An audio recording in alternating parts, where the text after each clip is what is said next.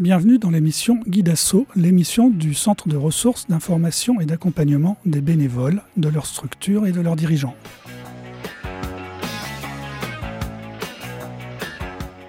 Guidasso dans la Vienne, ses référents et ses référentes se retrouvent à Châtellerault, Civray, Montmorillon, Poitiers, à La Roche-Posay, aux Roches-Prémarie-Andillé, à Vouillers.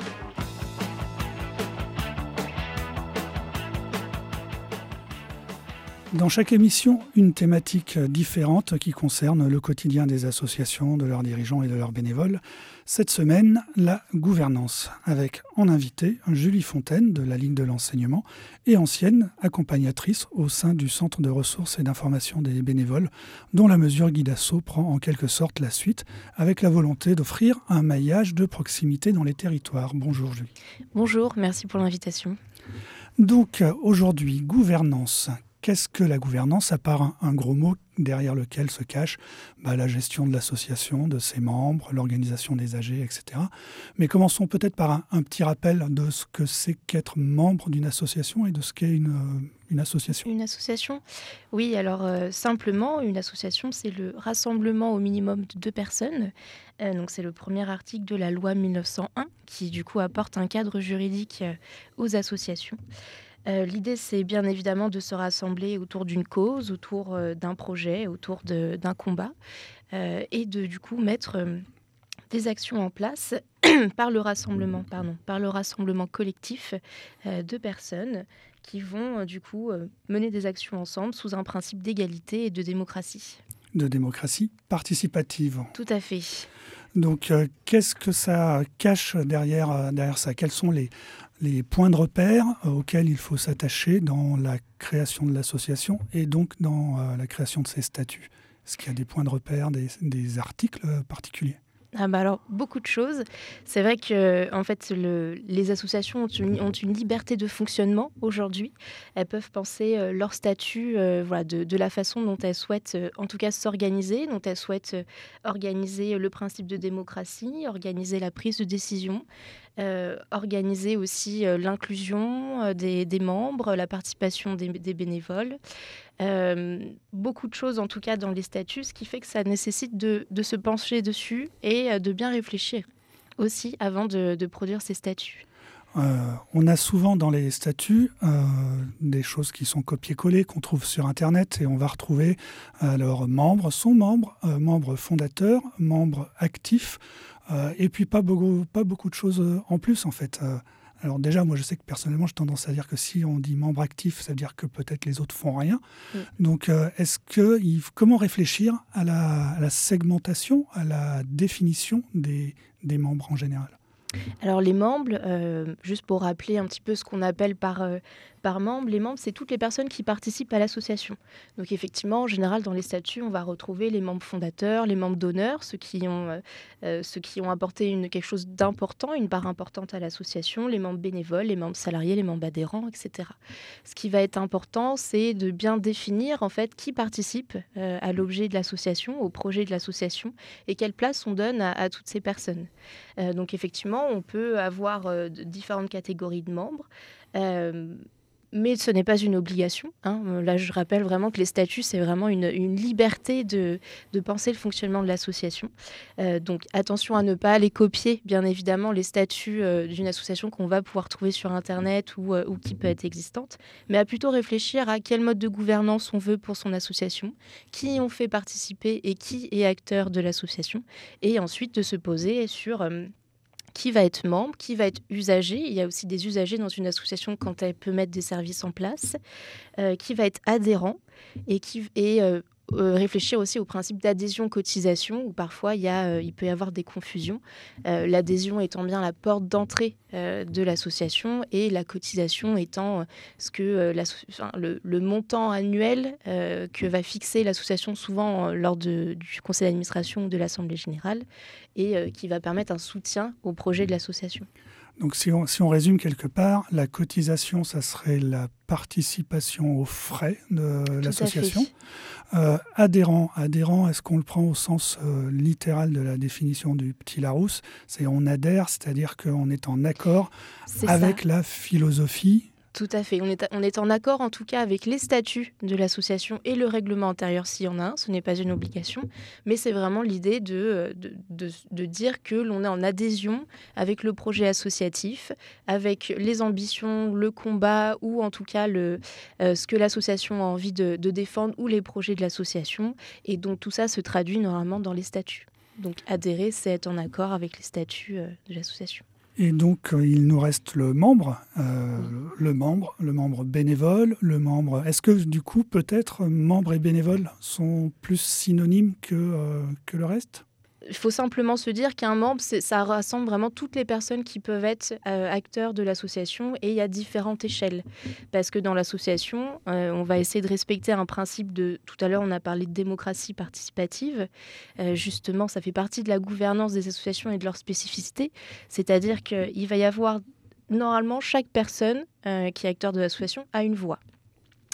Euh, la gouvernance va permettre de penser euh, à la place qu'on va donner au pouvoir dans l'association et donc à ces personnes qui, euh, qui vont avoir une voix. Un, membre peut être quelqu'un qui est sympathisant de l'association, qui, qui, peut être bénévole, mais qui peut avoir aussi d'autres fonctions. Donc là, on, a, on a tendance peut-être à, perdre les auditeurs en disant oh là là, mais je croyais que c'était simple de faire une association. Il y a des membres, il y a des pas membres, et d'ailleurs en plus, on peut rajouter que dans la catégorie membres, il y a des personnes morales qui peuvent être membres d'une association.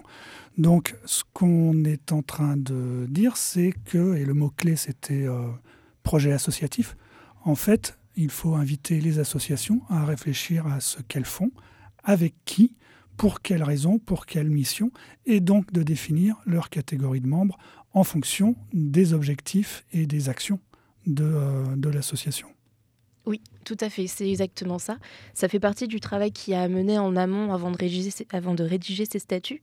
Euh, c'est important de, réfléchir en fait à, la qualité de membre, c'est réfléchir à la place qu'on va attribuer à toutes les personnes qui souhaitent s'investir dans l'association euh, à différentes échelles par moment. Ça rejoint aussi un peu tous les, euh, tous les questionnements autour du bénévolat qu'il peut y avoir aujourd'hui. C'est quelle place on donne aux bénévoles, mais, mais en fait, et membres aussi les enfin, sont membres aussi les fondateurs, aussi les salariés, aussi les adhérents.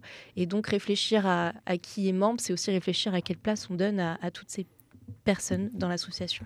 Et donc ça, ça fait écho avec le terme de démocratie participative en disant on a le droit, puisque euh, on le disait tout à l'heure, de donner une place à chaque type de membre et de leur donner une possibilité de voter. Si on prend l'exemple qui était cité tout à l'heure des usagers, les usagers peuvent devenir membres sans forcément avoir un droit de vote. Comment, euh, comment ça se, se répartit ce droit de vote? Jusqu'où est-ce qu'on peut aller sur la répartition des droits de vote? Oui, tout à fait. Donc là encore, c'est, euh, euh, je le rappelle, le fonctionnement associatif est très libre. Donc ça veut dire que dans vos, dans vos statuts, vous pouvez organiser effectivement la place des membres, indiquer du coup euh, qui sont les personnes qui auront, euh, qui auront le droit de vote dans l'association. Souvent, ce sont les personnes adhérentes euh, qui payent en fait une, une cotisation à l'association, qui ensuite peuvent se présenter au conseil d'administration. Tout adhérent, bien sûr, peut avoir une voix lors de l'assemblée générale, puisque à l'assemblée générale, moment vraiment de transparence à la fois de la gouvernance, mais à la fois financière et des projets de l'association. Toute personne étant à jour de sa cotisation peut euh, voter lors de l'Assemblée générale, si, c'est ce qui est indiqué dans vos statuts, bien sûr. Donc, nouveau euh, mot-clé par rapport à, à l'univers de la gouvernance associative, conseil d'administration.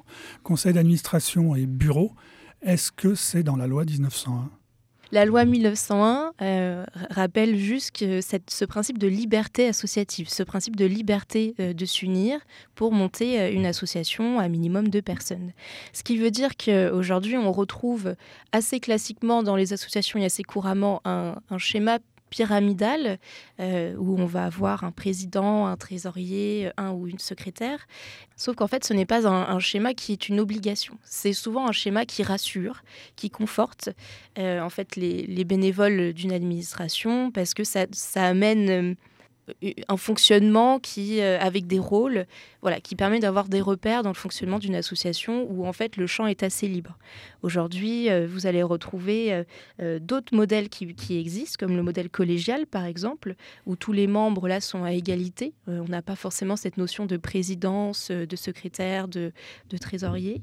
vous avez aussi le modèle sociocratique, où là c'est encore bien différent. On va plutôt fonctionner par cercle, par cercle de projets et avec des principes de consentement, etc.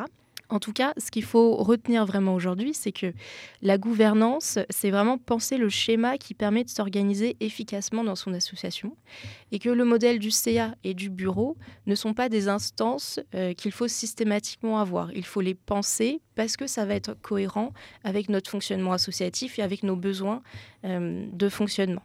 Mais euh, dans une association, vous pouvez très bien décider de n'avoir qu'un CA et un CA qui se réunit un peu plus souvent pour venir pallier à ce que faisait peut-être le bureau. Ou vous pouvez décider d'avoir un bureau qui serait totalement ouvert, c'est-à-dire que souvent, dans le bureau, on va retrouver dans les statuts le président, le ou la trésorière, le ou la secrétaire. Euh, alors que le bureau peut être ouvert avec euh, d'autres personnes qui souhaiteraient s'investir, avec des salariés qui pourraient être invités sur des sujets précis, etc. En tout cas, pour, pour terminer sur ce sujet, euh, vraiment la question du fonctionnement du CA et du bureau, c'est des champs qui doivent se travailler aussi dans les statuts et qui doivent aussi aujourd'hui, qui mériteraient de se moderniser et en tout cas d'être repensés pour le bon fonctionnement de l'association. Oui, en, indice par rapport à cette non-obligation du bureau, euh, on peut encore une fois renvoyer à la loi 1901, c'est au moins deux personnes. Donc président, trésorier, secrétaire, c'est trois. Donc il n'y a pas de, raison particulière. Après, euh, une des tendances actuelles qui est, qui est observée, c'est beaucoup d'associations disent manquer de bénévoles.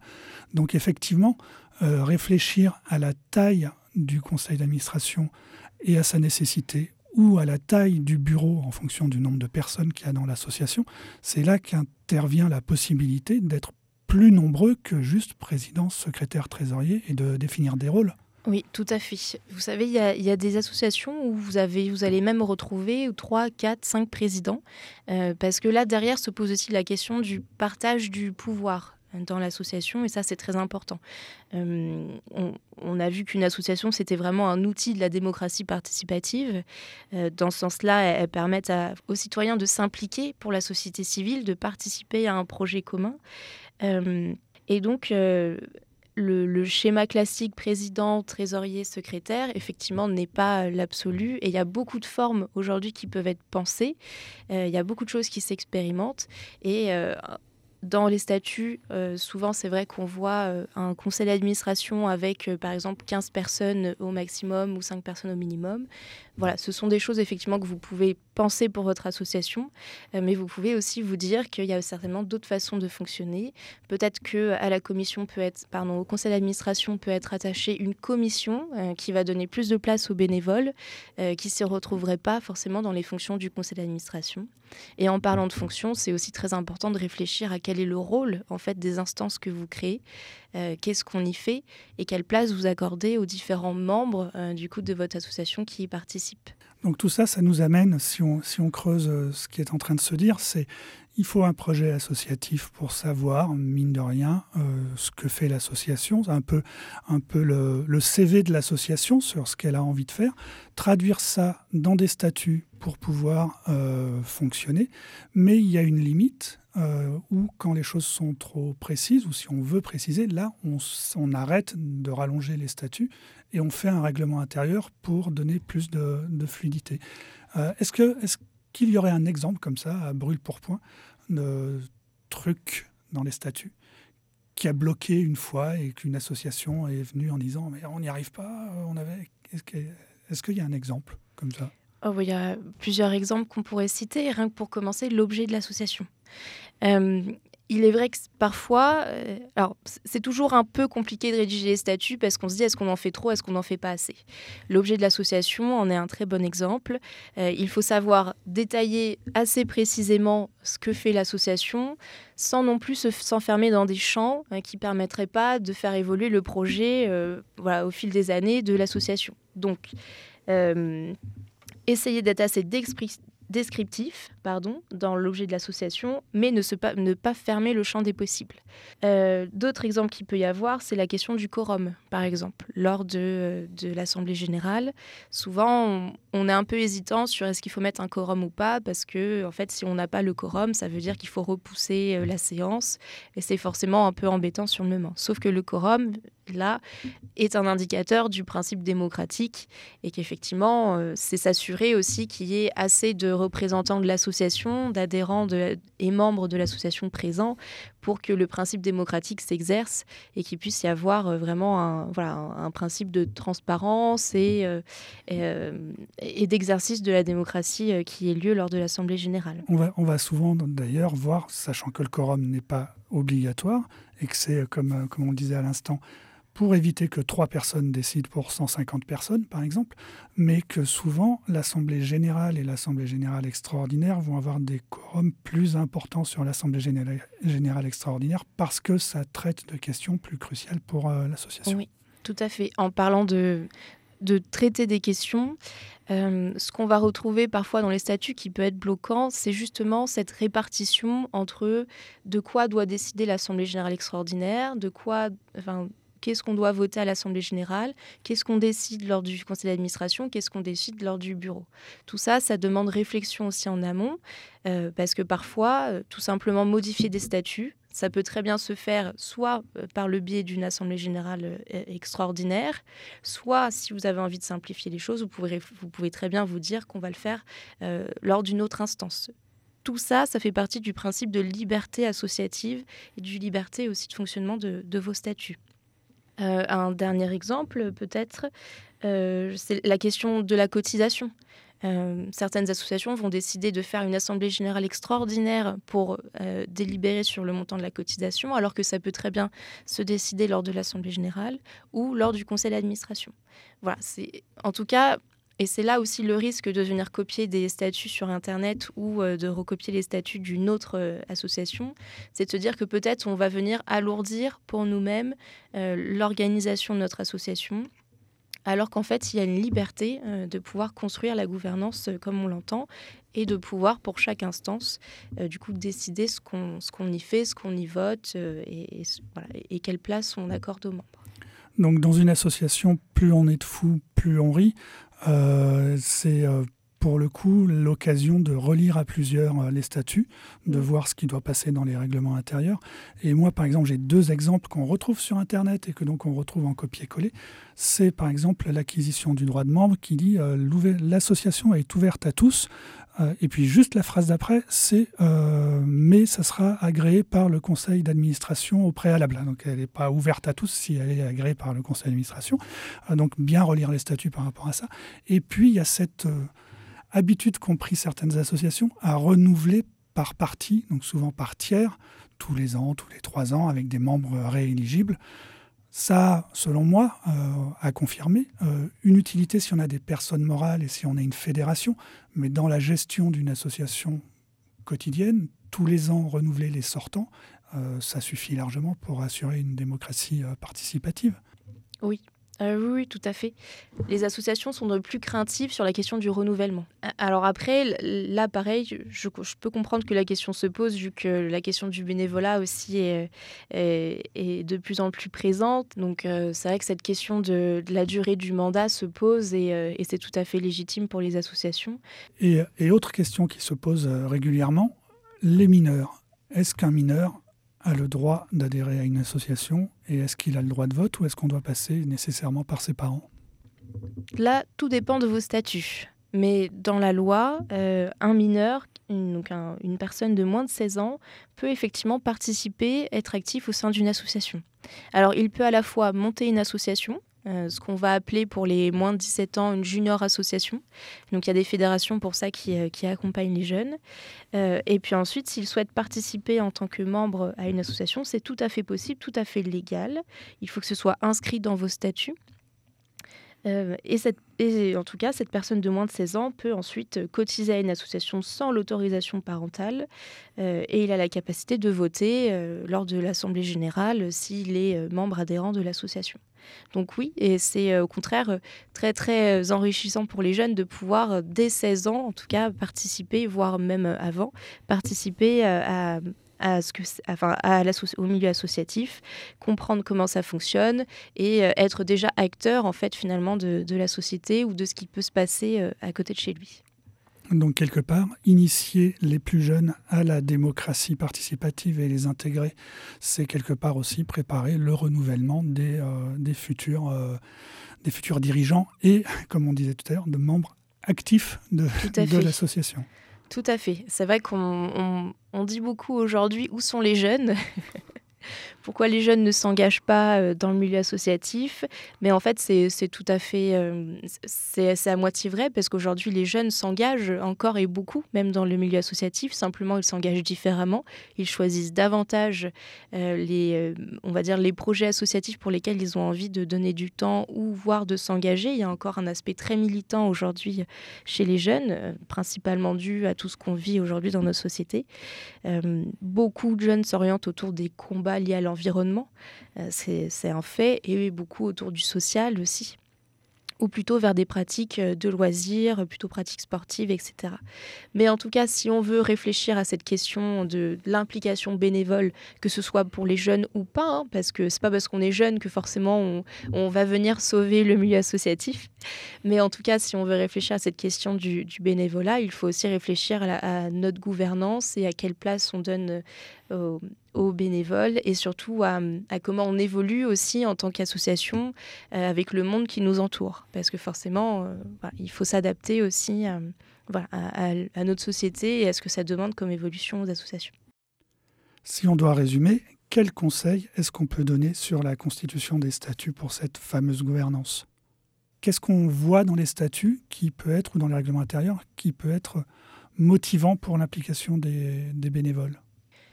La première chose, ça va être euh, l'objet, qu'il soit euh, aussi assez précis et, assez clair pour la personne qui souhaite euh, adhérer au projet associatif.